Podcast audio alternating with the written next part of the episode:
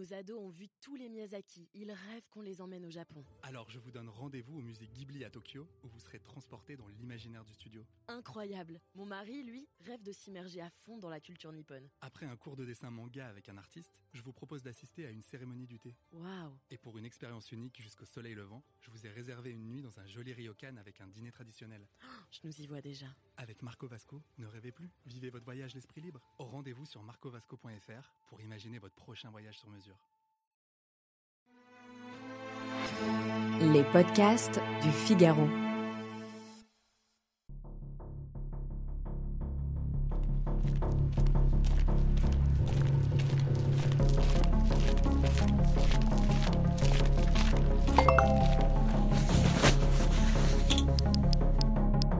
Nous sommes samedi soir.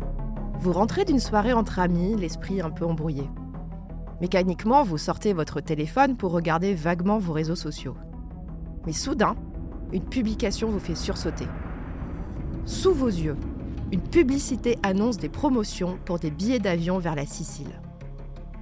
Ce qui vous étonne, et ce qui vous fait un peu peur aussi, c'est que vous avez justement parlé ce soir de vos envies de partir en vacances là-bas.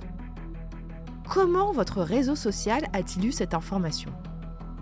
Vous ne pouvez pas vous empêcher de vous demander Est-ce que mon smartphone écoute mes conversations à mon insu? La réponse, vous allez le voir, elle est un peu plus compliquée que ça. Allez, je vous explique tout en 5 minutes. Bienvenue dans Question Tech, le podcast du Figaro qui répond à vos interrogations sur les nouvelles technologies. Je m'appelle Chloé Voitier, je suis journaliste au Figaro Économie et je vais m'attaquer dans cet épisode à l'une des plus grandes légendes urbaines liées à la tech. Nos téléphones écoutent-ils tout ce que nous disons Mark Zuckerberg, le patron de Facebook, avait répondu à cette question en 2018 lors d'une audition face au Congrès américain. Um, conspiracy theory that gets passed around that we listen to what's going on on your microphone and use that for ads. Right. We don't do that. Vous allez me dire, on va peut-être pas croire sur parole Facebook. C'est pourquoi pas mal de scientifiques ont réalisé des études sur ce sujet. Mais aucune n'a réussi à démontrer l'existence de ces écoutes. Sur le papier, pourtant, ça semble évident. Nos smartphones sont tous équipés d'un micro.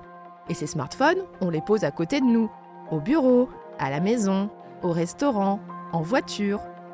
Il suffirait d'ouvrir ces mouchards à notre insu pour capter toutes les discussions qu'on peut avoir et nourrir ainsi la machine de la publicité ciblée.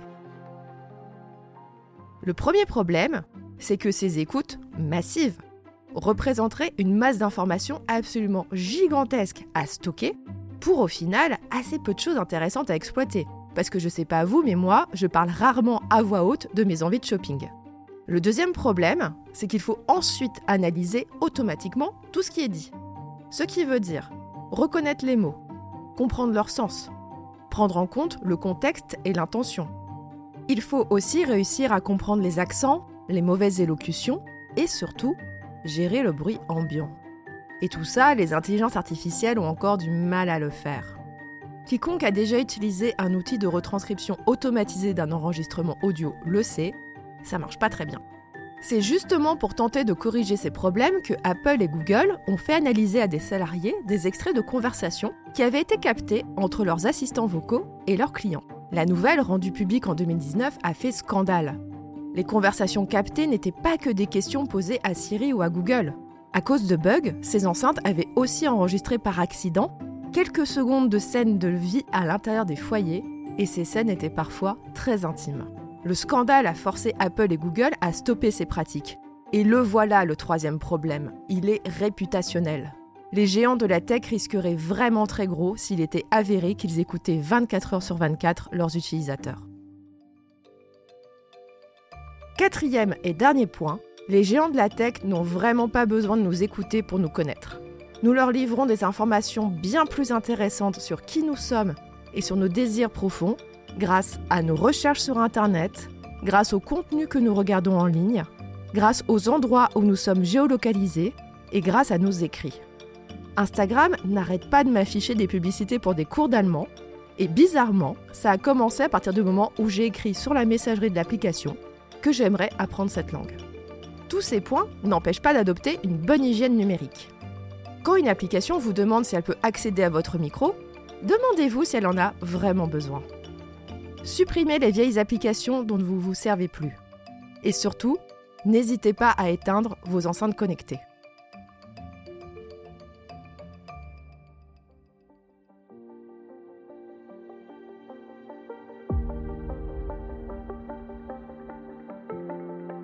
Cet épisode de Question Tech a été réalisé par Astrid Landon. S'il vous a plu, partagez-le autour de vous et abonnez-vous à Question Tech pour ne pas rater nos prochaines publications.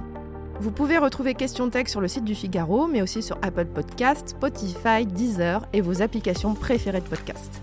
Et n'oubliez pas, dans la tech, il n'y a pas de questions bêtes. À bientôt!